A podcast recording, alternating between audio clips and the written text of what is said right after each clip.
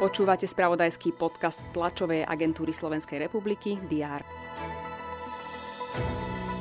Novým generálnym riaditeľom RTVS bude Ľuboš Machaj, zvolili ho poslanci Národnej rady. Minister pôdohospodárstva Samuel Vočan ostáva vo funkcii. Parlament odmietol návrh na jeho odvolanie. Rezort financí uvoľnil 3,5 milióna eur pre Slovenský hydrometeorologický ústav. Meteorológovia nemali tento rok podpísaný kontrakt s Enviro rezortom. Peniaze na svoju činnosť mali len do konca júna. Minister hospodárstva Richard Sulík predstavil tretie podnikateľské kilečko s takmer 300 opatreniami. Švédsko a Fínsko budúci útorok podpíšu protokoly o pristúpení k Severoatlantickej zmluve.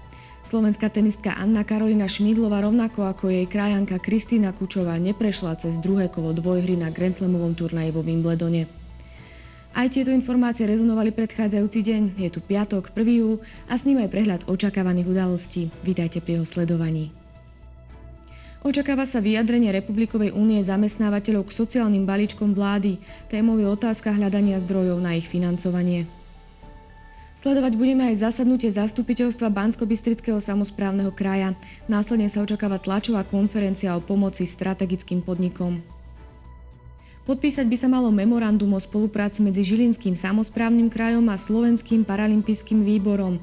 Po podpísaní sa uskutoční otvorenie sociálneho podniku pre telesne znevýhodnených športovcov v areáli Strednej odbornej školy obchodu a služieb v Dolnom Kubíne. Minister dopravy a výstavby Andrej Doležal by mal informovať o 120 miliónoch eur na obnovu verejných budov. Minister zahraničných vecí Ivan Korčok otvorí podvečer druhý letný koncert klasickej hudby za účasti členov diplomatického zboru a osobnosti verejného, spoločenského a kultúrneho života predvedú svoje spevácké umenie solisti opery Slovenského národného divadla aj členovia Bratislavského chlapčenského zboru. Česká republika sa na pol roka ujme rotujúceho predsedníctva v Rade Európskej únie, ktoré prevezme od Francúzska. V Lisabone sa koná záverečný deň konferencie OSN o oceánoch. Predsednička Európskej komisie Ursula von der Leyenová sa prihovorí poslancom ukrajinského parlamentu. Hongkong si pripomína štvrťstoročie od prechodu pod správu Číny. Počas dňa sa začne tiež 56. ročník Medzinárodného filmového festivalu v Karlových Varoch. Sledovať budeme prvú etapu Tour de France, ale aj semifinále a zápasy o umiestnenie na majstrovstvách sveta v hádzanej hráčok do 20 rokov.